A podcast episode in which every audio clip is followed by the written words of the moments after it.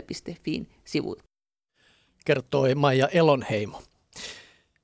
Puheen päivän osuus oli tässä. Ali ja Husu ovat tänään poikkeuksellisesti äänessä jo kello 12.45 alkaen. Sitä ennen seuraamme hiihdon MM-kilpailuja Italian Val di Fiemmessä, jossa paikalla ovat Jarmo Lehtinen, Reijo Jylhä ja Ilkka Palomäki. Hiihdon maailmanmestaruuskilpailut. Val di Fiemme, Italia. Yle Puheessa.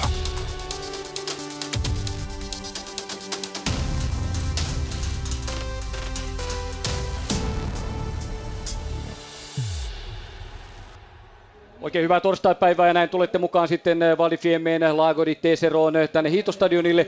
Näiltä maisemilta tältä stadionilta tulemme välittämään maailmanmestaruushiihtojen hiihtotapahtumat ja monta upeaa kilpailupäivää on takuu varmasti edessä. Tämä sprinttipäivä erityisesti tänään sähäkkä naisten miesten kilpailu. Naiset hiihtävät 1,2 kilometrin lenkin ja miehet 1,5 kilometriä. Karsinnoilla aloitetaan ja sen jälkeen 30 parasta jatkaa eteenpäin. Tänään on todella paljon tunnelmaa, jännitystä, aina niin kuin maailmanmestaruuskilpailussa ensimmäistä kisaa on odotettu ja nyt ollaan lähdön hetkellä. Sitä jännitystä Reijo Jylhä takuu varmasti on nyt jokaisella hiihtäjällä ennen kuin pääsee ja saa kaikki voimat tuonne ladulle. Kyllä, ja meillähän on tänä päivänä niin yksi niistä suurimmista mitalimahdollisuuksista, eli ennakkoon on ajateltu, että naisten sprintti on yksi niistä henkilökohtaisista matkoista, jossa meillä on edellytyksiä sen mitali ottamiseen.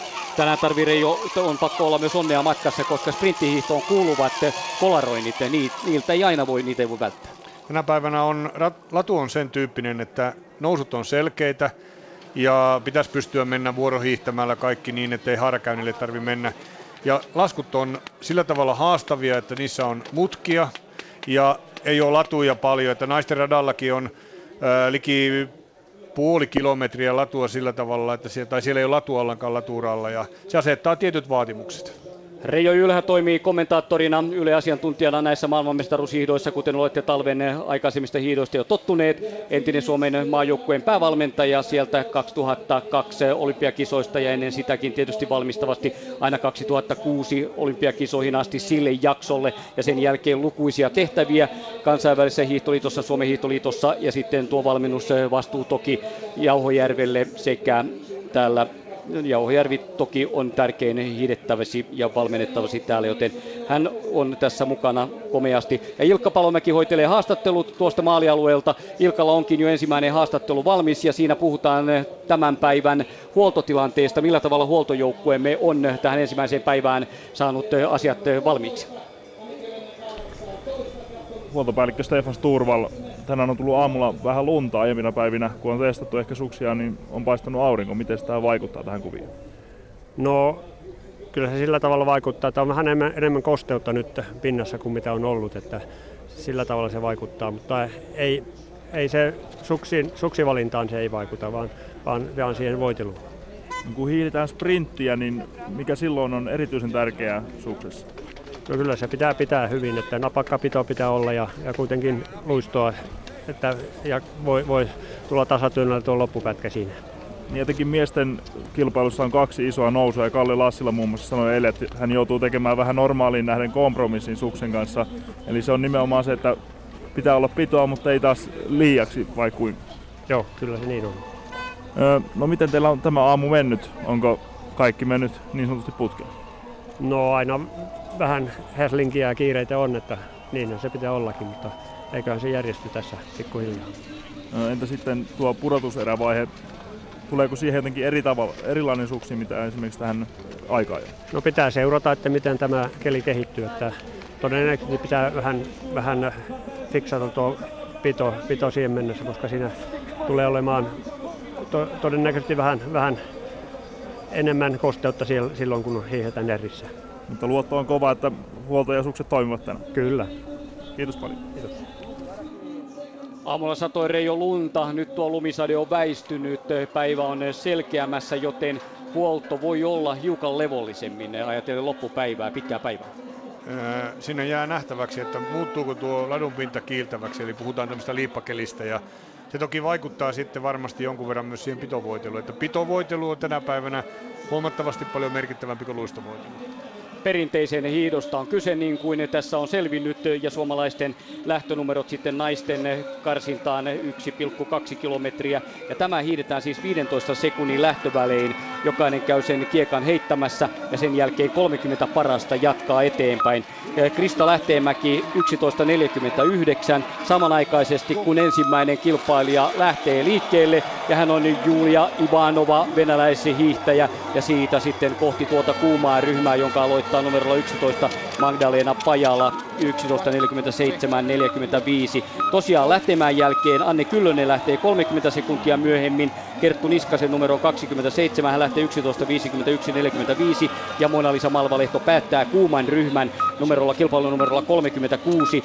11.54, eikä tuon kuuman ryhmän jälkeen kovin paljon urheilijoita ole sieltä, joilla on mahdollisuuksia. Toki jokainen hiihtää, mutta 36 löytyy tuohon Malvalehtoon asti, ja kyllä siinä pitkälle ovat nuo tämän päivän parhaat. Reijo. Näin se on, että naisissa tuo 10, jotka tuohon on sijoitettu niin sanottuja toiseksi parhaita, tuon kuumaryhmän etupuolella. Kuumaryhmä on naisissa paljon isompi kuin miehissä, eli naisissa kuitenkin kuumassa ryhmässä on peräti 26 hiihtää, miehissä vain 18. Ja miesten lähtö on 12.18.15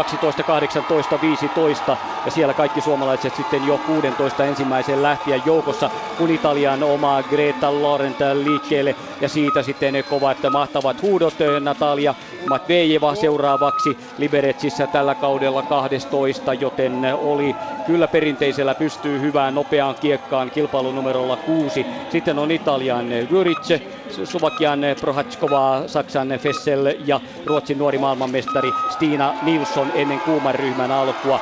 Näin tuo huuto nousee. Stadionille on tullut upeasti väkeä. Ei tämä iso paikka ole, mutta silti sumppupaikka. Mutta kun tänne pääsee, niin sitten on hyvä olla. Ja norjalaisia on jälleen oikein katsomo-osaan täydeltä. Heille on tuo oma katsomopaikkansa, josta on matkaa maaliin 150 metriä. Siinä he ovat kannustamassa. Isot Norjan liput liehuvat siellä.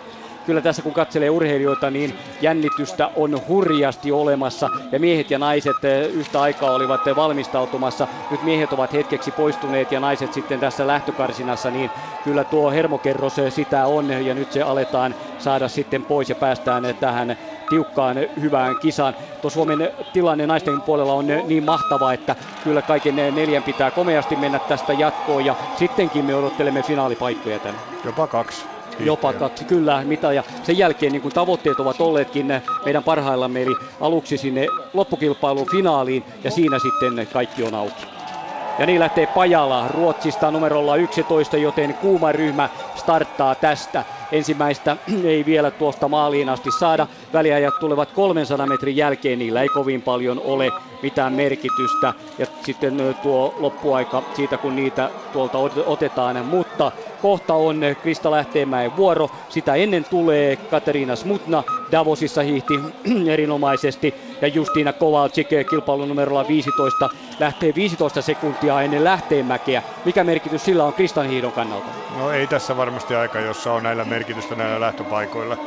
Että se on niin tulinen tuo kisa, että jokainen hiihtää omaa suoritusta.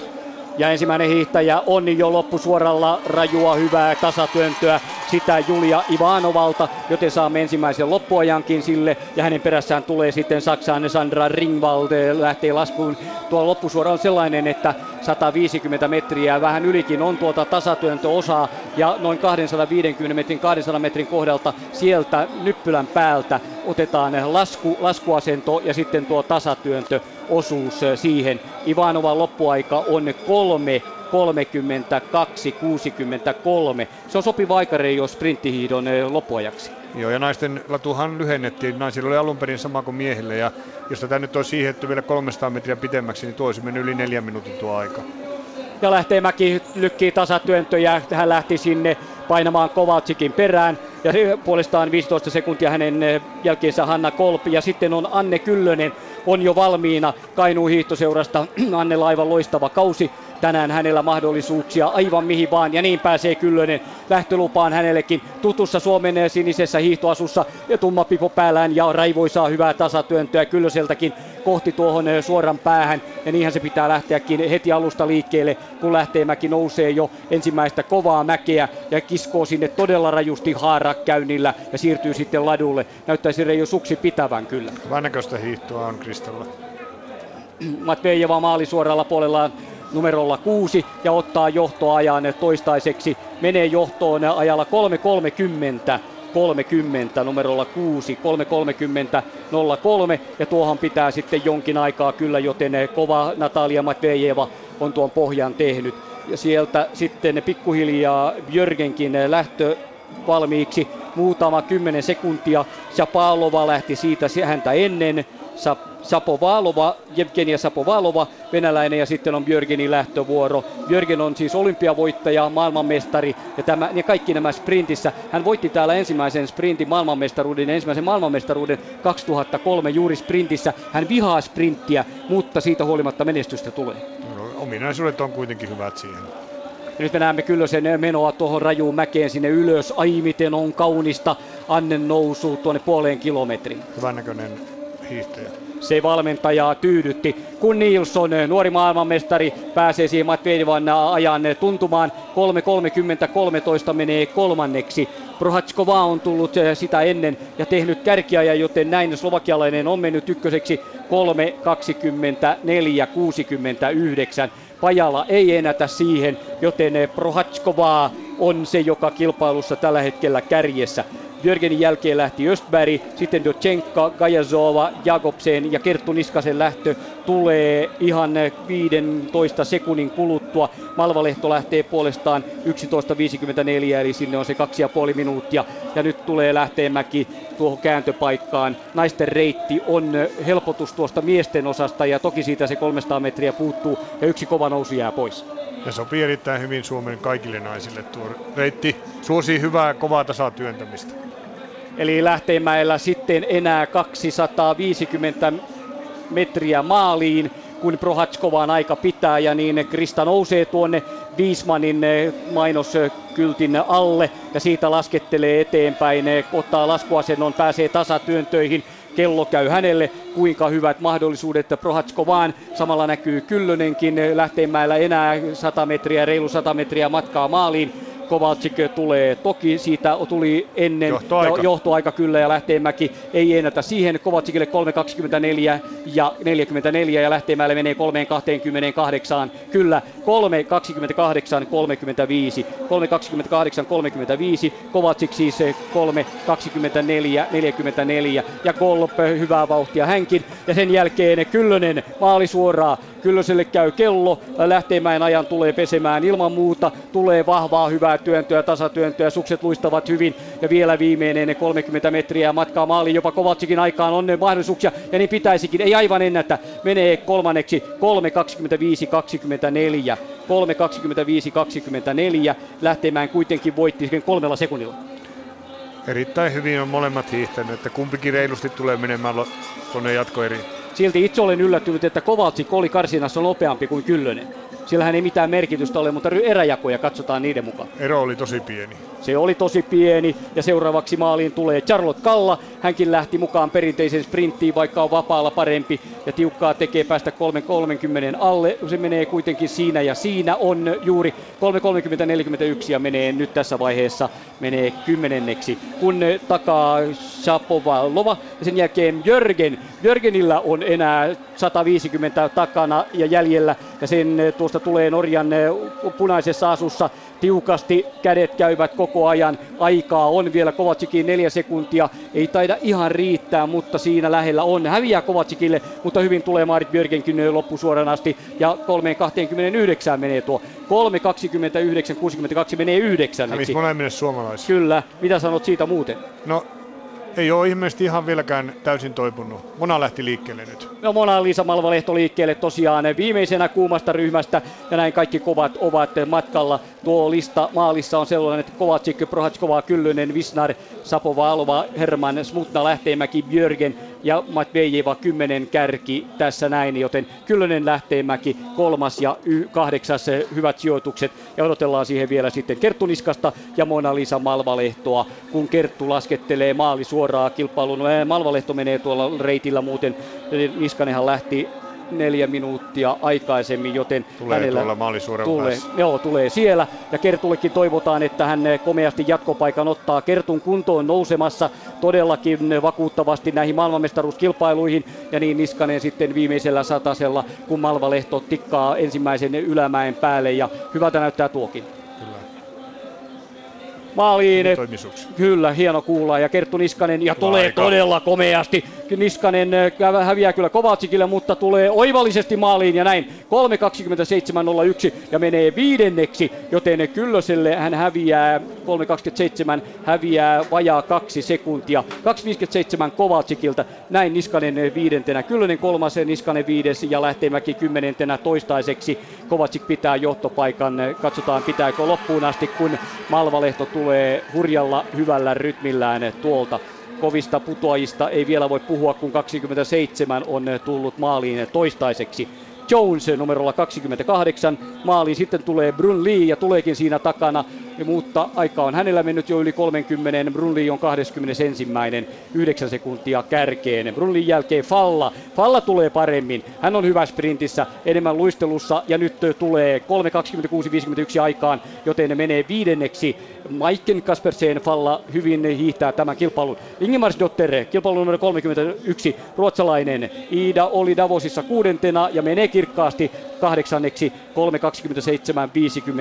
3.27.51. Kikkan Randall seuraavana, hänkin on luistelulla parempi. Sitten on Aurore Chan Ranskasta, Fabian, Sveitsin Van de Graaf ja Mona Lisa Malvalehto 36. On tämä kovaa tykitystä tämä sprinttihiihto, kun maailman parhaat katsovat ja pannaan järjestykseen. Randall pääsee kyllä 30 joukkoon tietysti, mutta vasta 24. 9.23 kärjestä, kun nyt me näemme, miten Mona Lisa Malvalehto nousee viimeistä kertaa tuolta vielä kääntöpaikalle ja siitä sitten kohti helppoa laskuosuutta. Ja maalisuoraa. Kyllä. Ja kaikki tähän mennessä on tehty hyvin, kellään ei haavereita ole ja täällä tätä baanaa riittää leveyttä. Fabian tulee ja niin pitää tullakin, hiihtää tuon loppusuorankin hyvin. Hän on sprintissä aina vahvempi, mitä pidemmälle kilpailu etenee 21.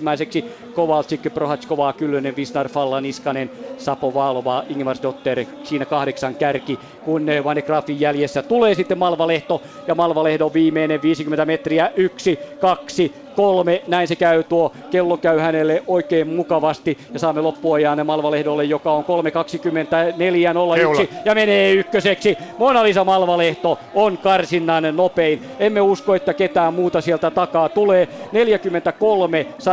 Justiina Kovacikia nopeampi. Malvalehto teki sen taas. Näitkö mitä teki maalin tullessa? Otti sukset jalasta ennen kuin vauhti pysähtyi ja lähti heti juoksemaan pois. Kyllä, se kertoo täydellisestä fokuksesta siihen, että hän tietää missä mennään ja tulosta on tulossa. Erittäin hieno panos suomalaisilta naisilta kokonaisuudessa. Oi, se oli. Kaikki 13 joukossa. Sanos muuta. Mahtavaa, mutta niin, kyllä me tähän varaudumme. Ja mitä pidemmälle tämä päivä menee, niin sen iloisempaa, parempaa kerrottavaa täältä on. Anne antaa Ilkalle haastatteluun. Hienoa, ota vaan Ilkka, joo, kiva. Anne Kyllönen, karsinta takana sprintistä, mitä sanot tuosta hiihdosta? No hyvä hiihto oli, että vähän jännitti ja tosi kova kannustus oli laadunvarressa, mutta tyytyväinen olen. Niin, oliko tämä hyvä signaali noita pudotuseriä varten tämä koko hiihto? No tästä on tosi tärkeää lähteä palauttelemaan ja toivotaan, että hyvä meno jatkuu siellä. Hyvä, lähde palauttelemaan, kiitos. Olipa mukavaa. Toki kertoo Reijo siitä, että kaikki on kunnossa. Hän ehti pysähtyä ja antaa pienen kommentin. Sekunti 23 keulaa jäljessä. Hiihti todella hyvin, että tiukka oli tuo naisten kärki. Monesti ei ole näin tiukka. Katsotaan, saako Ilkka Monalta mitään kommenttia. Ota Ilkka sinne, et saanut mitään. Joo, mutta kuulitko mitä hän sanoi huollolle? Kyllä. Mitä kertoi? Se kertoi, että suksi oli ihan P:llä alkava sana sitten perään. Että ei ilmeisesti pitänyt. Sanoiko suoraan, että ihan paska? Kyllä. Eli pito-ongelmia oli. Ei ehtinyt antaa haastattelua. Kyllä, sanos muuta. Voiko siinä olla, Reijo, paljon parantamista tuossa? No suksessa? Siis se näki siinä nousussa, kun vertasi Annen hiihtämiseen, että Mona joutui enempi pomppimaan suksen päällä. Ja sillä tavalla niin se pito joutui hakemaan sitä pitoa paljon enemmän voiman kautta, mutta ei se nyt ihan P varmasti ollut, koska voitti tuon aika ajoin tai kärsinnän. Niinpä, juuri sillä sitä ajattelin. Eli siinäkin vaan on täyttä latausta ja sellaista sopivaa niin sisutusta, mitä pitää ollakin, mitä pidemmälle päivä etenee. Ei päässyt niin helpolla kuin ajattelin. Niin, juuri. Eli voimia kului enemmän. Aikaa on kyllä palautunut, siitä nyt ei ole kysymys tässä välissä, mutta joka tapauksessa niin haluaa helpommin hiihettävän suksen ja voitelun tuohon noihin jatkoeriin. Hyvä Reijo, näin. Ei koko ajan vielä tulee hiihtäjiä tuosta matkaan, ne lähtee ja tulee maaliin, mutta kun FIS-pisteet ovat mitä ovat, niin ei pitäisi kenenkään enää tulla. Suurista yllätyksistä puhutaan, jos joku vielä tulee 30 joukkoon, mutta antaa tulla vaan, jos näin käy, mutta siihen on vaikea varautua etukäteen. Eli nyt tuo lista sitten, mikä on ne parhaiten jälkeen. Aluksi suomalaisten sijoitukset: Malvalehto ensimmäinen, Kyllönen 4., Niskanen 7. ja Lähteenmäki 13. Se on loistava. Eli Malvalehdon jälkeen Justiina Kovacik, Puola, 43 sadasosaa. Sitten on yllättäjä Slovakian Alena Prohackova 3, 68 sadasosaa Malvalehdosta. Ja Kyllönen 4. sekunti 23 Malvalehdosta. Ja Wisnar 5, 1,44 kärkeen. Ja suomalaisten tasatyöntö on kansainvälisen mittakaavassa erittäin hyvä tässä naisten kisassa. Ja se näkyy tuolla Davosinkin perinteisen maailmankapissa. Ja uskon, että tässä on nyt erittäin hyvä mahdollisuus päästä jatkoihin useammalla hiihtäjällä kuin normaalisti. Ja ihan tuonne finaaleihin asti. Samalla sijoittelen jo suomalaisia omiin eriinsä jatkoa ajatellen. Niskanen oli 7. Nyt käy muuten niin, että Kyllönen ja Niskanen joutuvat samaan puolivälierään. No sekään ei haittaa mitään. Se ei haittaa mitään silloin, kun ollaan kunnossa. Malvalehto menee ensimmäiseen erään, jossa on seuraavana sitten tulee Dennis Herman tulee siihen, joka oli 10. 11. Kateriina Smutna, 20. puolestaan, jos järjestys ei muutu, on Magdalena Pajala, 21. Hanna Kolbe Saksasta ja 30. on toistaiseksi Sophie Caldwell Yhdysvalloista, eli sellainen erä Malvalehdolle. Ja sitten katsotaan tuo Kyllösen ja Niskasen erä, 14. on Marit Björgen. Jaa. No niin, siihenhän tulikin kova nimi sitten. Ja Charlotte Kalla. Numero 17, 24 on puolestaan Östberg Norjasta. Ja 24 ja 27 on Brun Lee. Siinä on hyvä erä hiihtää kaikkien jatko, eli tälläkin luuseri erä hyvin todennäköinen. No tietenkin sillä Justiina, missä erässä on, niin sillä on iso merkitys. Eli joo, Kovacic tulee tuohon neljänteen erään, että hän on perinteisesti hiihtää täyttä. Mutta kun tässä nyt on monta hiihtäjä ja Pensistä on hyötyä kuitenkin noissa laskuissa monta kovaa, niin voi spekuloida sillä, että tuossa Kyllösen ja Niskasen erässä on erä, jossa voidaan niin pitää ennakkoa ajatellen sen verran kovaa vauhtia, että sieltä voi löytyä nyt alakilusereita. Katso samalla Lähteenmäen erää, siihen tulee 3. Prohatkovaa, sitten 8. Sapovalvaa, Jevgenia venäläinen tulee siihen erään ja samoin saadaan mukaan 18, joka on Aurore Chan Ranskasta. Hän on oikein hyvä, vahva sprinttihiittäjä. Nicole Fessel 23 ja 28 on Kikkan Randall. Kikkan Randall muuten on siinä, että pääsee jatkoon. Eihän sieltä takaa pitäisi enää kenenkään tulla, joten hän on 28, 30 jatkoon. Kyllä hän jatkoon pääsee. Eli viimeisenä Sophie Caldwell, hän hävisi 10.80. Tuo on sitä eroluokkaa, mitä yleensä maailmankapeissakin, ehkä jopa vähän enemmänkin. Triino Easte oli 29. ja on tämmöinen Skandinavia-kapissa erittäin, tai hyvin hiihtänyt Skandinavia-kappia ja sieltä kautta hakenut tuota kansainvälistä kokemusta ja nyt menee myös todennäköisesti finaaleihin. Malvalehto, Kovalcik, Prohatskova, Kyllönen, Katja Wisnar 5. Slovenialainen sitten on Maiken Kaspersen Falla 6. 2,5 Malvalehdosta, Kerttu Niskanen 7. 3 sekuntia Malvalehdosta. Kyllä Kertun hiihto oli tälle päivälle kyllä sellainen aurinkoinen hyvä avaus. Niin kyllä tuo pienen kysymysmerkin heittää tuo Marit Björgenin 14 sijaa, että minä en usko, että hän on niin taktisesti kovaa, että tahallaan hiihtää huonommin, vaan että ei tuo hiihto näyttänyt kovin herkältä tuolla Davosissa ja tuo vaan kuvastaa sitä, että ehkä se lihaksista ei ole vieläkään palautunut niistä hitaista keleistä.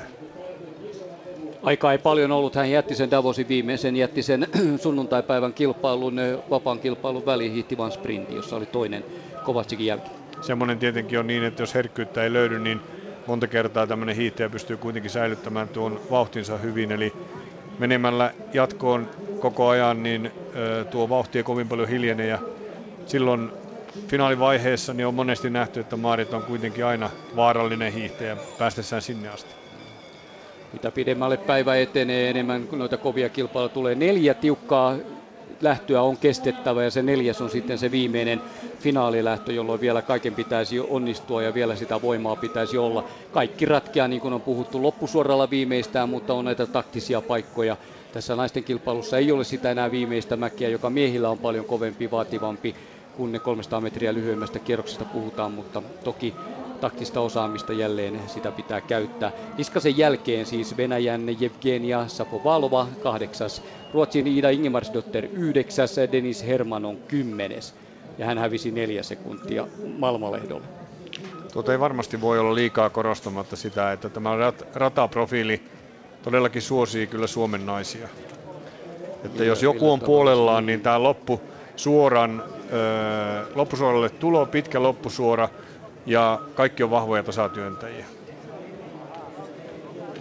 Muistatko Jämiltä vielä Suomen mestaruuskilpailun loppusuora, missä Malvalehto Kyllönen iskivät todella raivoisasti ja Malvalehto voitti 20 Suomen mestaruuden?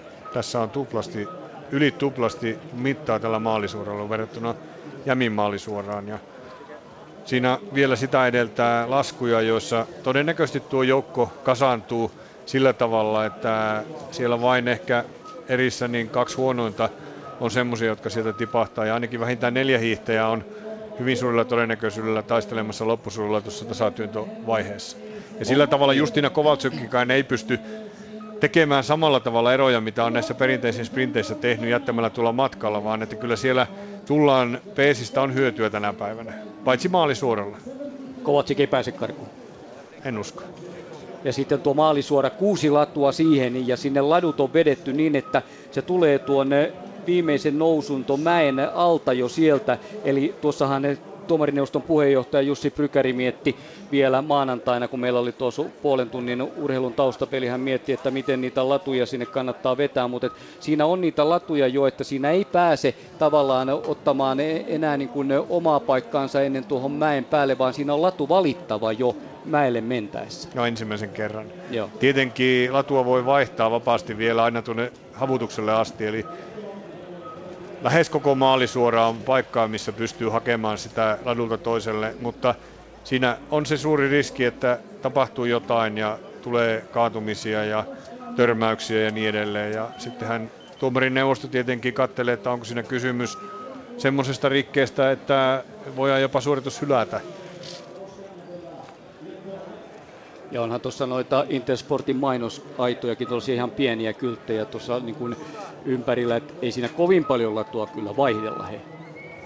Mutta toki jossain voi tehdä se. Siis ne on nyt suljettu tässä aikaa, tai tässä karsinassa tuo ladut noilla kartioilla, mutta nehän avataan sitten varsinaisessa kisassa. Se, että juuri, siinä on niin 2 latua vaan käytössä nyt tänä aikana. Kyllä. Ja totta kai se vaikuttaa siihen, että kun ei näitä latuja ajeta uudestaan, niin on 2 latua, jota on muita latuja enempi hiihdetty, ja todennäköisesti ne ladut on ne, jotka luistaa muita paremmin. Ja se on se tekijä, joka vaikuttaa taas sitten maalisuoralla siihen ladun valintaan, että olisi hyvä päästä valitsemaan semmoinen latu, joka on kaikkein liukkain. Ei, ne ovat nyt nuo 2 ulkoreunan latua tavallaan mainosaitaan, iso mainosaitaan tuon katsomoon päin. Ne ovat nyt parhaat. Kyllä. Ainakin meidän mielestämme. Kyllä. Luuletko, Reijo, että tätä, kun on tiedetty hyvin, minkälainen Val di Fiemmessä tämä maalisuora on, niin kuinka paljon se on harjoittelussa näkynyt, kuinka paljon on panostettu siihen kovaan tasatyöntöön, että se pumppaus riittää maaliin asti ja että se on hyvä, tehokasta? No, niin kuin naisten infossa kuultiin, niin naiset oikeastaan Mona Lisaa lukuun ottamatta, niin ovat kaikki kuitenkin keskittyneet hiihtämään kaikkia matkoja. Silloin Tämän tyyppinen harjoittelu varmasti on jäänyt vähemmälle, mutta niin kuin nähtiin siellä Liberetsin maailmancupissa, missä Mona voitti kilpailun, niin siellä hyvin hänen pumpunsa toimii. Tämä on samanlainen paikka, missä tuolla samalla tasatyöntöpumpulla pystytään niin kuin tekemään eroa muihin. Miehissä on tilanne ihan erilainen, että miehissä Miehet on ollut täällä kaikki harjoittelemassa etukäteen ja on varmasti käyty tuota maalisuoraa läpi ja se tulee vielä voimakkaammin olemaan se ratkaisu tapahtumaan kuin naisilla. Tai kilpailu on sen verran tiukempi, että siinä ollaan niin kuin venytyksissä suurin piirtein varmasti miehissä, kun naisissa taas hyvä tasatyöntäjä pystyy tuossa maalisuoralla tekemään isompia eroja. Tuloslistaa Smutna oli siis 11, itävaltalainen Astrid Jakobsen 12, Krista Lähteenmäki oli 13, niin kuin on todettu, hän hävisi Malvalehdolle 4.34, ei yhtään enempää. Marit Björgen 14, 5.61 Malvalehdosta, Matvejeva 15, Stina Nilsson, tämän vuoden junioreiden maailmanmestari, 19-vuotias ruotsalainen 16, Charlotte Kalla 17, Ranskan Jan 18, sitten on Venäjän Dochenko, Pajala Ruotsista, Kolbe Saksasta 21. Slovenian Fabian 22. Nicole Fessel 23. Östberg 24. Venäjän Ivanova 25. Van de Graaf 26. Brun Lee, Randall, Ojaste, Caldwell 30. Ja ensimmäinen, joka putoaa, on italianen Greta Laurent. Hän lähti numerolla 5 ja häviää 12 sadasosaa Caldwellille, joten siinä se raja menee. Hän ei hiihdä enää tänään ja johonkin se on vedettävä ja tuossa kohdassa se siis meni. Hyvin leppoisia ovat tämänhetkiset tunnelmat ja kasvonpiirteet ja ilmeet tuossa stadion alueella, kun esimerkiksi Niklas Grön, maajoukkueen sprinttivalmentaja, jutteli Magna Dahlenin kanssa, niin kyllä siinä ihan leppoisasti käytiin läpi, mitä oli tapahtunut ja mitä tulee tapahtumaan. Ja nyt siihen ovat tulleet miehet sitten myös tuohon jo valmiiksi hetken kuluttua aloittelemaan omaa karsintaansa. Ilkka, minkälaiselta se näyttää siinä? Mitä sanoisit Suomen joukkueen toiminnasta, kun olet aivan vieressä? He seisovat sinusta siinä sellaisen 5 metrin päässä. Kyllä se aika levolliselta näyttää tässä. Sitä hymyä huulilla kaikilla ja se kai tässä oleellisinta on. Miehet tosiaan tulivat tähän ja Matias Strandvall, joka taisi olla ensimmäinen mies lähtiäkin kilpailussa, tuli tuohon ensimmäisenä, Kalle Lassila, Toni Ketelä heti perässä.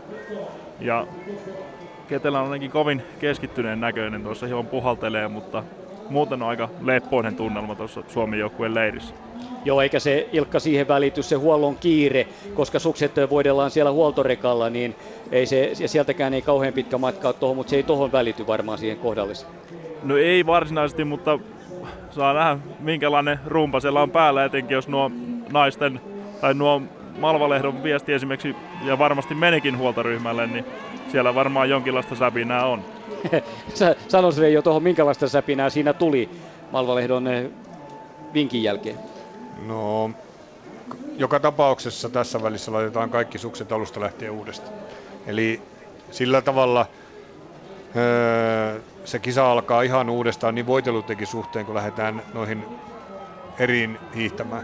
Et siinä mielessä on helppo korjata noita. Sitten kun mennään niihin erävaiheisiin, niin siellä ei ole enää aikaa erien välissä tehdä paljon töitä niiden suksien kanssa. Että lähinnä voidaan vähän fiksata, laittaa pintoja, tehdä jotain säätöjä luistolle. Ja sitten kun mennään ihan finaaleihin, niin se aika koko ajan lyhenee ja silloin pitää mennä niillä suksilla tai sitten pitää vaihtaa suksia. Kerro, Ilkka, minkälaisen kierroksen urheilija tekee ennen kuin pääsee kohdallesi. Välimatkat siis noin näet koko ajan, missä urheilija tulee, mutta siinä on aika monta, eikö niin, aika monta haastattelijaa ennen? Kyllä, tuossa tietysti TV-puoli on ensin ja tuosta Ylen TV-paikalta, missä Tapio Suominen ja Pirjo Muranen tällä hetkellä vetävät siellä omaa analyysiä, niin siitä on vielä tuollainen kymmenkunta paikkaa ennen meitä, ja toki eihän nyt Ylen TVkään aivan ensimmäinen tuossa oli tuossa jonossa, eli varmaan tuommoinen parisenkymmentä paikkaa on ennen meitä ainakin. Reijo, mikä on tuollainen merkitys tässä, kun ajatellaan naisten hiihtoa Malvalehdon kierrosta, ja ajatellen Kyllönen, hän häviäsi sekunnin 23 sadasosaa. Onko tuolla mitään, jos he kuitenkin, tietysti heillä on keskinäinenkin kilpailunsa, molemmat haluavat maailmanmestareiksi. Mitä merkitystä sillä voi, onko sillä mitään merkitystä, että toinen on noin paljon nopeampi kuitenkin? No tässä vaiheessa nuo 5 ensimmäistä hiihtäjää, niin ne on 1,4 sekunnin sisällä kaikki. Ja kun lähdetään erään vaiheeseen, niin tuo ero on aika mitätön. Sitten kun mennään tuonne sitten 10 huonommalle puolelle, että esimerkiksi Björgen hävisi 5,61 jo Malvaleholle, ja sehän tarkoittaa jo sitä, että tuo 5 sekuntia on jo matkassa huomattavaa, ja jos ei tuota hiihtämistä pysty sillä tavalla parantamaan, niin sillä on oikeasti jo kyllä sitä merkitystä noissa erissä. Kuuntelette suoraan lähetystä täällä Yle Puhe-kanavalla. Olemme maailmanmestaruushiihtojen avauspäivässä. Naisten sprinttikarsinta on päättynyt. Vielä viimeisiä tulee maaliin, mutta mitään muutoksia ei listoihin enää tule, koska nämä urheilijat kilpailevat kilpailemisen riemusta. Moldovan Kamenetsi tuli juuri maaliin ja hän on 95. häviää. Minuutti 45 sekuntia kärkeen Malvalehdolle, mutta saadaan tuo karsinta naistenkin kohdalta kohta ohi. Eli suora lähetys menossa ja seuraavaksi miesten karsinta kilpailuun. Sitten pidämme tunnin tauon ja lähdemme 30 parhaan jatko eri puoliväliin. Miesten kilpailussa ensimmäisen lähtöaika on 3 minuutin kuluttua. Puolan Maciej Starega aloittaa kilpailuun. Sitten on Viron Peter Kymmel ja Venäjän Aleksander Panzhinski, jolta voidaan odottaa jo ihan kelpo kiekkaa. Hän lähtee kolmantena. Toni Ketelä 6. Lähtöaika 12.19.30. Matias Strandvall 10. 12.20.30 eli minuutti Ketelästä. Ja välissä hän on Sveitsin Heidegger, Kanadan Haavi, Norjan Ulaviken Hattestad. Anssi Pentsinen lähtee sitten 30 sekuntia Matias Strandvallin jälkeen. Venäjän Deviet Jarov on siinä välissä vielä, kun 15 sekunnin näitä lähtövälejä pidetään.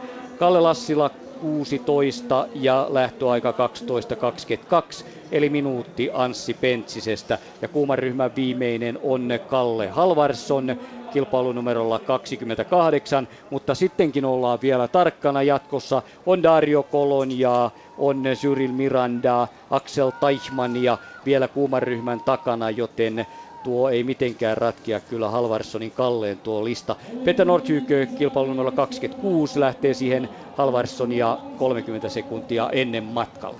Miehissä on noin 50 ensimmäistä kilpailijaa semmoisia, jotka todennäköisesti ratkaisevat sitten tuon jatkoon pääsemisen eli 30 joukkoon sijoittumisen. Ja kaikestahan kuitenkin miehiä on 136 lähtiä ja sillä tavalla niin kuin sanoit tuosta naisten kisassa, niin näitä, joilla on niin kuin osallistuminen tärkeintä, niin niitä on kuitenkin huomattava määrä. Ja nyt Reijo Jylhä tulee se toinen mäki vielä tuohon kierrettäväksi, jonka naiset jättivät kiertämättä, mutta miehet sen kiertävät tuon rankan toisenkin nousun. Naiset koukkasivat siitä puolesta välistä mäkeä tavallaan jo alta takaisin tänne maalisuoralle, mutta miehet käyvät vielä kovan kierroksen ja siinä on ratkaisupaikka, siinä on kova veto. Ja varsinkin sen toisen nousun päällä on semmoinen työpatka, jossa varmasti tulee eniten eroja. Sitten tuo ensimmäisen nousun päälle kun mennään, niin siellä lasketaan alaspäin ja varsinkin erään vaiheessa niin se on semmoinen pätkä, missä edellä menevä voi olla, että joutuu tekemään töitä ja takana voi ihan kyykyssä lasketella perässä, mutta sitten kun mennään tämän toisen nousun päälle, niin siinä on semmoinen paikka, että jos siinä pystyy lisätä vauhtia ja tulla tuohon viimeiseen laskuun, saada myös pieni ero nykästyä. Huomio, kun puhuitte noista kartioista, jotka vievät noita latuja tai sulkevat osan laduista, niin nähdäkseni miesten kisaan noita vähän vaihdettiin, että mitkä ladut ovat käytössä. Ne näette varmaan sieltä paremmin, mutta näyttäisi siltä, että ne on niin 2 keskimmäistä käytössä tuossa miesten sprintissä. Joo, se voi olla hyvinkin. Se on hyvä huomio, eli tiihdetään vähän muitakin latuja. Se oli oivallinen veto sieltä Ilkalta. Juuri näin tapahtuu, kun Peter Kymmeleen numerolla 2 lähtee Staregan jälkeen liikkeelle tasatyönnöillä ja hyvin kantapäät nousevat jokaiseen työntöön. Ja sitten tuleekin jo Aleksander Panzhinski, joka oli Liberetsissä, oli perinteisen sprintissä, oli 9, eli hänellä pitäisi olla aivan oivalliset mahdollisuudet 30 joukkoon. Ja ihme on, miten Reijo laskette tuon miesten tilanteen, kaikki suomalaiset jatkoon, mutta aivan varmaa se ei ole, kyllä siinä tiukille mennään. Ja miehissä on nyt kuitenkin selvästi enempi niitä, jotka taistelee tuosta jatkopaikasta. Ja kuitenkin Suomen nämä kaikki miehet, kun täällä on ollut, niin ne ovat olleet hyviä aina noissa karsinnoissa. Ja kyllä mä nyt pitäisin niin kuin sillä tavalla lähtökohtana sitä, että heistä jokainen selvittää tuonne 30 joukkoon oman paikkansa. Ja Toni Ketelän lähtövuoro on aivan tuossa tuokiossa. hän pääsee ampaisemaan matkaa ja näin IF Minkkenin hiihtäjä ensimmäistä kertaa arvokisoissaan. Ketelän kausi on ollut hyvin vaihteleva, aivan tarkkaa kuvaa siitä ei ole mihin hän pystyy, mutta kun tänne tulee, viimeistely on onnistunut hyvin, niin on syytä odottaa, että tämä ensimmäinen kiekka menee oikein joutuisasti. Hän on vahva työntäjä. Hänen vahvuutensa on tuolta saa työntö nimenomaan. Ja onneksi sitä sitten matkassa myös on. Sveitsin Jovian Hedger lähtee 15 sekuntia myöhemmin. Alex Haavi Kanadasta sitten jo odottelee, hänelle käyvät piipit. Haavi on ollut tällä kaudella vaisuhko, eikä ole saanut itsestään parasta irti. Luistelussa on paremminkin, yhtään pistettä ei Pertsan perinteisen sprintillä ole tullut, kun Ketelä painaa kohti tuohon ensimmäiseen kovaan nousuun mäkeen sinne. Ja siinä sitä lyöntiä sitten riittää. Yleisö on tullut sankoin joukoin kannustamaan mainosaidan viereen, ja siellähän ne parhaat paikat ovatkin tuon mäen syrjällä. Siellähän mekin olisimme, jos ei olisi paikkaa tässä. Matias Strandvall lähtövuoro. Strandvall, Suomen mestari, uhkui itsevarmuutta eilen. Kaikki kohdalla. Luota täysin miehen. Uskon hänen olevan suomalaista miehistä vahvuudessaan kahden joukossa.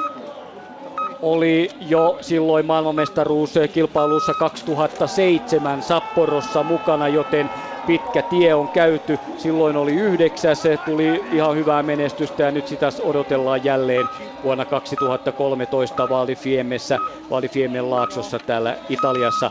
Anssi Pentsinen lähtee tässä näin, ja Pentsisen kausi on ollut takuuvarman tasainen. Quebecissä 9.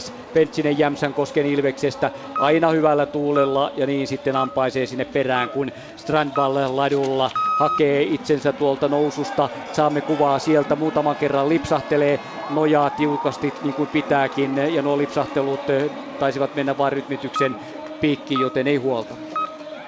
Me kohta kuullaan ne. Ja miten ne sukset pelaa. Kyllä. Tuossa Ilkka varmasti pääsee vähän haistelemaan tilannetta. Joo. Ja sitten Pentsinen samoin maastoon. Eihän tässä enää ole kuin Kalle Lassilan vuoro. Ja Kallekin pääsee vauhtiin. Aivan hetken kuluttua vetelin urheilijoista Kallelle tulee lähtölupa tuohon. Ja Ketelä on jo kohta tulossa maaliin. No sieltä tulee Panzhinski ja häntä ennen 10. Ja sitten aletaan odotella Ketelää. Lassila lähti tässä näin, ja niin on kilpailu numero 16. Tuttuun tapaan Kalle ylävartalo aika lailla tiukasti kireänä, ja siitä löytää sitten sopivan hyvän iskutuksen. Huomattavaa, että naiset ja miehet käyttää suurin piirtein nyt saman ajan tässä kilpailussa, vaikka miehillä on tuo 300 metriä pitempi matka. Panzhinskillä 3.33, ja hän otti johtopaikan niin kuin ajateltiin, 3.33.85 Panzhinskiin aika, ja sillä ollaan kärjessä, ja sitten Ketelä on nyt jo viimeisellä suoralla tasaisella, työntelee sieltä, ja ei ollut muuten vielä ihan nyt tuossa, tuli vasta, joo. Nyt tuli sinne, sitä ennenhän siinä meni Hamilton, Yhdysvaltain Hamilton tummassa asussaan. Ja nyt tulee Ketelä puolestaan viimeistä 200 metriä, viimeinen 150. Hyvin näyttävät sukset luistavan tasatyönnöillä 1, 2, 3, työntö. Ja näin viimeinen 50 metriä saamme ajan Ketelälle. Panzhinskin ei paljon jää siitä. Hyvin kuitenkin muutama sekunti tulee, menee kakkoseksi. Ja aika Ketelälle 3.36.15. Sitä lähtevät sitten muutkin suomalaiset hakemaan. Kelpo hiihto. Näkee sen tuosta. Strandvall on sitten jo samoin, ei ole kovin kaukana enää. Hänenkin kohdaltaan kierros on kohta käyty. Haavi tulee kilpailun numerolla 8. Hattestad perässä. Hattestad on nopeampi kuin Haavi noin silmämääräisesti. Ja Strandvallin pitäisi tulla vielä, ei näy. Nyt tulee tuonne mainosaidan alle 200, reilu 200 matkaa maaliin, kun Haavi menee kolmanneksi, häviää Ketelälle, Panzhinski pitää edelleenkin ykköspaikan, Hattestad menee kärkeen, 3.32.46 hänelle odotetusti, ja Strandvall viimeistä kertaa tuossa tulee näytölle, ja tasatyönnöillä hänkin, kohta urakka on ohi, 3.32 Hattestadin aikaan, aivan siinä ja siinä vähän häviää, tulee, näin menee kolmanneksi, 3.34.11, eli voittaa Ketelän muutamalla sekunnilla, kyllä, sen verran on eroa, ja sitten on jo Pentsinen. Pentsinen tulee Devjetjarovin jälkeen ja on hiihtänyt erittäin hyvin, kyllä, koska Devjetjarov, jos käy tuossa vertailuksi, menee vasta neljänneksi ja sitä paremmin ne tulee kyllä Pentsinen sieltä. Pentsisen viimeiset tasaiset, hyvää uhoa on hänelläkin ja Anssinkin urakka. Tämä ensimmäinen kiekka on ohi näin ja maalissa ja ykköseksi 3.30.25 Anssi Pentsinen omalla tasollaan. Loistava hyvä hiihto. Oli vahvan näköinen tasatyöntö tuossa loppusuoralla tuo. Tähän mennessä vahvimman näköinen tasatyöntö loppusuoralle.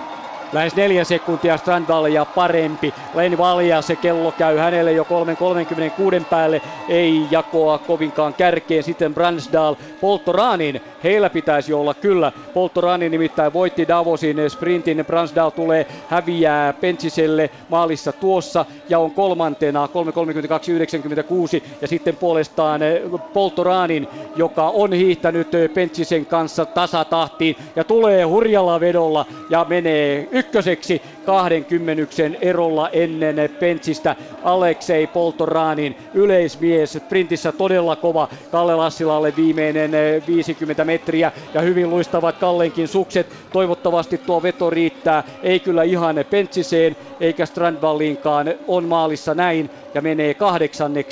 Vajaa 5 kärkeen, häviää Strandvallille noin sekuntiakaan, joten näin Kalle Lassila on 8. Pentsinen 2, Strandvall 6. Ja Newell tulee 4, niin kuin ajateltiinkin. Hän on kova mies, Andrew Newell Yhdysvalloista. Sitten Theodor Pettersson Ruotsi, Dimitri Japarov ja sitten Nikita Krykov, yksi kova ennakkosuosikki, laskettelee Japarovin jälkeen kohta varmasti maalialueelle. Pettersson taipuu Pentsiselle, taipuu Strandvallille, kyllä. 10, joo. Ketellä ennen? Joo, näin meni. Kyllä siihen tulee Pettersson Lassilan jälkeen, kyllä Lassilan Ketelä väliin. Japarov kolmanneksi. Joo, hän on parisprintissä varmasti vahvasti esillä. Ja sitten tuossa pitääkin olla jo Kriukov. Kriukovin viimeiset on luistavin suksi, viimeinen 20 metriä. Hänenkin kierroksensa on ohi ja tuossa kärkeen, kyllä. 30. Nikita Kriukov, 3.29.75. Otetaan Ilkalta haastattelu. Ei jäänyt Strandvall tähän paikalle. No ei jäänyt, ei mitään. Hyvä yritys, yrittele vaan. Näin kärki toistaiseksi Kriukov, Poltoranin, Pentsinen, Japarov, Hattestad, Newell, Bransdal, Goldberg, Paczynski, Strandvall, Devjetjarov, Kalle Lassila 12, Ketelä 14. Emil Jönsson tulee ja siinä on sitä vahvaa voimaa tietysti. Ja Jönssi menee 4. Jönssi Emeli, kyllä. 66 kärkeen ottaa omaa paikkaansa, mutta häviää Pentsiselle 16 sadasosaa. Ja Tsarkke, joka on myös vahva hiihtäjä, nuori edelleenkin nuorten kirjoissa, tulee kilpailu numero 23. Hänelläkin on asiaa tänään vielä pitkälle näissä kisoissa, mutta 3.35 ajalle menee kuitenkin 16 juuri ennen Haavia. Hävis Ketelälle, totta, Ketelä on 15, 3.36.15 ajalla. Sebotko, kello käy hänelle, hänkin tulee ja kirkkaasti 10. Kazakstanin miehet ovat todella kovia. Kershaw Nordhyk ja Petter Nordhyk näkyy, Pellegrino on hyvä italialainen nuorten mestari, Halvarsson ja näin kuuma ryhmä päättyy siihen. Kershaw tulee, tiukka on, ei Reijo nyt puistelee päätään, ei ole Kershaw tänään aivan mahtilyönnissä. Hyvä, jos pääsee jatkoon. 24. ei ehkä riitä, mutta Nordhyk tulee sitten jo ihan toista vauhtia. Ei hänkään kuitenkaan mene kilpailun ykköseksi. 12. 4.2 kärkeen Petter Nordhyk sinne juuri ennen Matias Strandvallia. Siinä oli Nordhykin veto. Mitä pitemmälle mennään, sen parempi on. Tämä avasi vaan koneiston. Ja Pellegrino tulee puolestaan ja 10, ei mene 10 joukkoon. Tiukkaa tekee, lopussa joutuu todella työntämään. Ketelä voittaa juuri kymmenyksellä suurin piirtein. Ja näin menee 17. Ketelä on 19, no Pellegrino 18. Ja Halvarsson meni 9. Kalle Halvarsson 9, 3.23 kärjestä. Nikita Krykov edelleen pitää paikan. Halvarssonin jälkeen Jens Eriksson. Ruotsalaiset ovat aina vahvoja.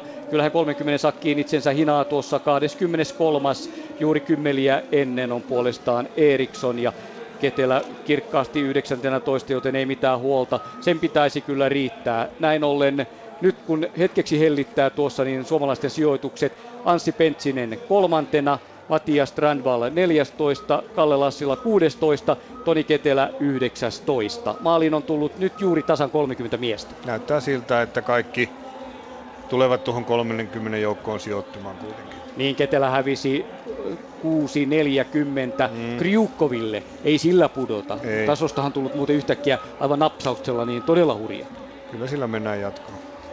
Näin me uskomme, vaikka kovia miehiä riittää. Dario Colonia on se, joka kohta muuten tulee. Passini on nyt ja Colonia laskee nyt maalialueelle. Ja sitten saadaan takuu varmasti mies 20 joukkoon. Sveitsiläinen mahtihiihtäjä, olympiavoittaja jo 3 vuoden takaa viimeiselle sataselle. Oi, kova ja hyvin luistavat sukset hänelle. Kello käy Kolonjalle ja aika menee nyt juuri Kryukoviin umpeen, mutta 10 tuntumaan vähän päälle on 16 juuri ennen Kalle Lassilaa. Dario Colonia jatkaa odotetusti. Ilkka, anna mennä. Juu, anna mennä Kalle Lassilan kanssa. Hieno homma. Kalle Lassila nyt näyttää vahvasti siltä, että koko suomalaisnelikko menee tuosta karsinasta pudotuseriin. Miltä se oma hiihto maistui tänään? Ihan ok. Sitten oli tarkoitus lähteä aika rennosti tuohon ja tarkkailla vähän väliaikaa, mitä saan tuolla mäen päällä ja kiristää loppuun, että vetäisi tässä aikaa jo vaiheessa itteeni niin pahasti hapoille, että ei sitten eriin palaudu. Et tuntui ihan tasapainoiselta kyllä. Miten suksi toimi? Suksi toimi hyvin. Hyvä. Ei muuta kuin palauttelemaan ja onnea pudotuseriin. Kiitoksia. Kallella on kokemusta. 4. arvokisat. Kyllä se, hän tietää, miten tässä jatketaan. Hän on monta kertaa ollut paras suomalainen mies siitä. Joo. Ja jos se maailmanmestaruuskilpailut hiidettäisiin Rukalla, niin minä olisin aivan vakuuttunut, että Lassila on loppukilpailumies. Kyllä Kalle on hyvä tässäkin. Kallella on hyvä loppupumppu. Ketelä jätti väliin haastattelun. Okei, eli oli päättäväisesti menossa sinne huoltokopille ja veryttelemään puolivälieriä varten. Kyllä, juuri näin. Eli onko sulla enää ketään, ketä suomalaista siinä voisi ajatellakaan? Suomalaiset on mennyt kaikki ohi. No niin, juuri. Eli näin se on. Se on ymmärrettävää, ei siinä paljon haastatteluja anneta, koska urakka on vielä kesken ja hiidossa, kun muutenkin pitää itsensä lämpimänä ja aloittaa heti veryttely uutta suoritusta varten, niin näin sen pitää mennä. 30 sakkiin ei ole tullut tuon Colonian hiidon jälkeen enää muita. Hän on 16 juuri ennen Kalle Lassilaa. Lassila on 17, mutta voi tulla vielä. Silloin vielä 45 numerolla on Juichi Onda ja joo. Axel Taiman 47, ainakin semmoisia, jotka on hiihtänyt kovaa. Ja Mirandakin tulee tuossa 30 joukkoon sijoittumaan nyt. Joo, niin tulee ja on 16. Totta, juuri ennen Colonia. Se on näin, ja häneltä tiedettiin sitä. Hän oli Davosissa 30 joukossa. Yhdysvaltain Björgen laskettelee kohti maalia. Ja sen jälkeen Alexander Woltz, Davosin 14. Saksalainen Onda, niin kuin sanoit, on matkalla. Hän oli Davosissa 7. Ja Axel Teichmannhan pystyy vaikka minkälaiseen suoritukseen. Maailmanmestari voi täältä muuten. Maailmanmestari vuodelta 2003. Hänkin on kuntoutumassa sairastelun jälkeen, joten kyllä me hänet odottelemme. Ei mene kauaa, niin hänkin on kohta tuossa maalialueella. Nyt tulee Voltsi tipahtaa, ei pääse jatkoon. Ei pääse, joo. 30 joukkoon ei riittänyt Voltsilla, vaikka Davosissa vielä kulki, niin täällä ei sitten Voltsilla ollut. Ja Jonda. Onda tulee. Pääsee. Joo, hän tulee kyllä. Tulee varmasti. On 20. 6.20 kärkeen. Pellegrinoa parempi, joten japanilainen Juichi Onda on siellä, mutta miten käy Teichmann, niin se selviää aivan hetken kuluttua. Teichmann tulee... nyt tulee yllättävä suoritus. Miasava, Japani. Niin. Totta, hyvä huomio. 21. Pellegrinon ohittaa tuloslistalla juuri. On 30 joukossa ja Teichmann, mielenkiintoista. Vieläkö Akselilla tällekin matkalle löytyy? Ja kyllä, Teichmann menee 30 sakkiin, menee varmasti. Ja on kyllä siellä, joo, 21. Axel Teichmann. Entä sitten Reijo, ketä vielä? Nöckler. Xinghai-sun, Kiina. Nöckler tulee hyvin kanssa. Kyllä, tulee. Näytäpä sieltä sitä häntäpäätä nyt sieltä listalta. Missä tuo joo menee tuo Rasim. Ketelä 24. Joo, ei huolta. Nöckler ei, 34, se ei riitä. 30 tällä hetkellä Alez Rasim, tsekki. 8 sekuntia kärkeen, 3.37.75. Nyt on enää Chingaison. Niin, hän oli rukalla 30 joukossa. Kunnelle Kardi 36, Saarepuu 37. Eli tuo Chingaison kiinalainen on se, joka sieltä voi vielä tulla meidän mielestämme, jos tänään on oikein loikka päällä. Max Hauke, itävaltalainen, kello käy jo nyt niin, että ei 40 sakkiin. Ja kiinalainen on tässä on hyvin lähellä. Viimeinen 50 kiinalaisella ja nyt on jännää. On kyllä hakemassa, joo, ja menee. Ei. Joo, 30. Kyllä. Kyllä, tarkkaa työtä. 7.67 Kriukovista. Näin tuli Sunni ja on 30. Toki vielä on kovia muutamia, mutta on muutamia hyviä yrittäjiä tulossa, mutta näin 30 se. Joten siinä se alkaa olla. Meillä on lähetysaikaa vielä tässä osassa mukavasti tuonne 10 minuuttia jäljellä ja sitten pidämme tuon tunnin tauon, eli saamme hyvin käsiteltyä kilpailun. Joo, kyllä tässä nyt loput on, jos joku tulee, niin on sitten jo suuri yllättäjä tuohon 30 joukkoon. On joo, mutta katsellaan, ollaan sillä silmällä tässä, että heti reagoidaan, jos joku sieltä tulee. Mutta alkaa mennä Valko-Venäjän mieheksi tuo jo ja samanlaista, samaa tasoa, niin eivät ihan ole kovimpia kyllä. Tiukka on kilpailu, 7 sekuntia ja 67 sadasosaa on tuo ero 30. tuohon kilpailun kärkeen. Eli alle 8 sekuntia. Siinä ei paljon pysty konttailemaan kilpailun aikana. Niin, sanotaan nyt täältä sen verran, että katsoja on väärin. Ilmeisesti korjailtiin näitä kartioita, vaan samat laduthan tuossa on ollut käytössä kuin siinä naisten kisassa, eli ei niitä mihinkään siirretty. Mutta semmoinen huomio tästä, kun nämä mieshiihtäjät jättivät suksensa tähän, niin selvästi tyytyväisempää tuntui olevan kuin naisten kisan jälkeen. Ehkä Toni Ketelä siinä hieman pyöritteli päätään, kun antoi palautteen noista suksistaan, mutta sekin oli saatettu sanoilla, että ei aivan ollut, eli ei se nyt ihan mikään valtava huono suksi varmasti ollut Ketelälläkään, mutta hän oli vähän sillä tavalla ei niin tyytyväisen oloinen siihen sukseen. Joo, ja ihan sun vieressä on, näetkö, Niklas Grön katselee vielä tulostaululle, sprinttimaajoukkueen valmentajamme, että sauvoja täynnä tuo syli, että millä tavalla tuo meni. Kyllä siinä voi tyytyväisenä mies lähteä kohta huoltorekalle. Ei sieltä ketään tule, hän on jäänyt siihen passiin Ilkkaan, että katsomaan, että jos joku vielä sattuisi ohittamaan Ketelän, tai että jos Ketelän sijoitus muuttuu. Näin, Grönkin lähtee poistumaan tuosta pikkuhiljaa. Tässähän on suuri iso tulostaulu tässä meidän selostamoidemme, kahden selostamon välissä, josta urheilijatkin näkevät tuota loppusuoraa, jos haluavat katsoa, että miten se tyyli mallaa. Niin kyllä tuo Ketelän 6 sekuntia 40 sadasosaa ero kärkeen on semmoinen, että ei se kovin paljon suksi voi olla siinä ollut hidastamassa sitä, että kyllä Tonikin hiihti ihan niin kuin hyvän tuon karsintahiihdon. On hiihtänyt varmasti parempia sijoituksia, mutta tuo ero on semmoinen, jota kanssa tässä varmasti kannattaa jonkun verran tarkkailla. Miehillä on kuitenkin sen verran rankka rata, että siinä periaatteessa noita eroja kuitenkin syntyy, enempi kuin naisilla. Tosin naisten kisassa niin taisi olla isommat erot kuin miesten kisassa tuo jatkoon pääsyn. Oli joo, niinhän se aina on tupannut vähän olemaan. Katsotaan aluksi, niin kun käydään koko listaa läpi, niin onko suuria notkahtajia, jotka eivät 30 joukkoon menneet. Kersoo.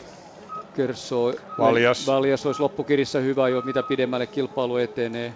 Devon Kersoo 46, Len Valjas 40. Heille tuo päivä. Karsintapäivä ei ollut paras, eli siinä nyt ovat ne, mutta ei mitään isoa kalaa jäänyt verkkoon. Ehkä virolaiset oli niin, että heidän niin kuin semmoinen suuri mahdollisuutensa oikeastaan näissä kisoissa oli tämä miesten sprintti, ja nyt näyttää siltä, että oliko se niin, että kummelikaan ei päässyt? No ei päässyt, joo.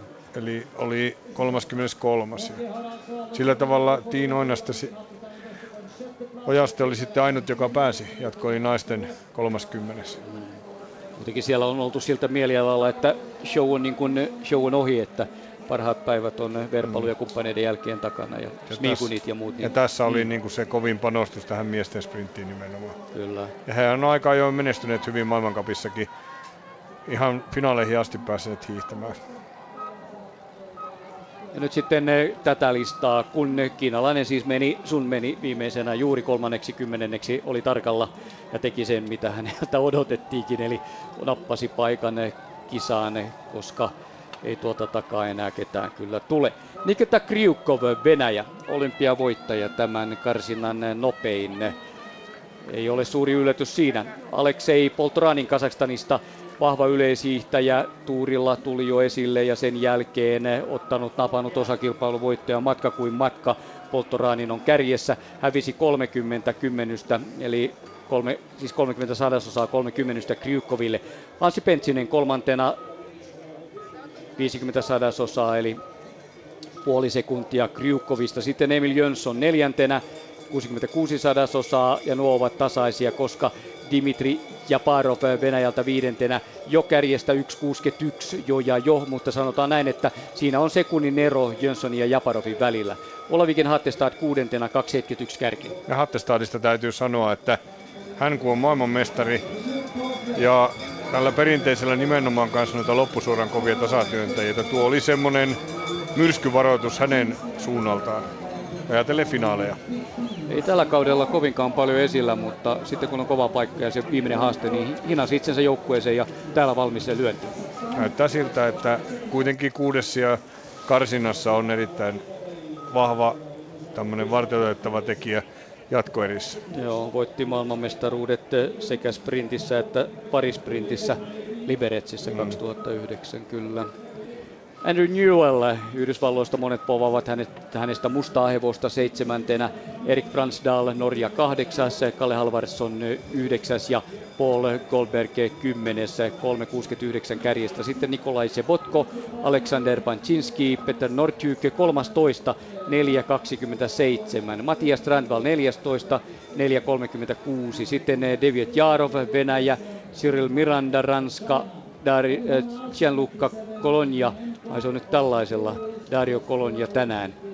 Dariona me häntä pidämme ja nyt sattui vaan olemaan Gianluccana, mutta Dario Colonia oli siinä.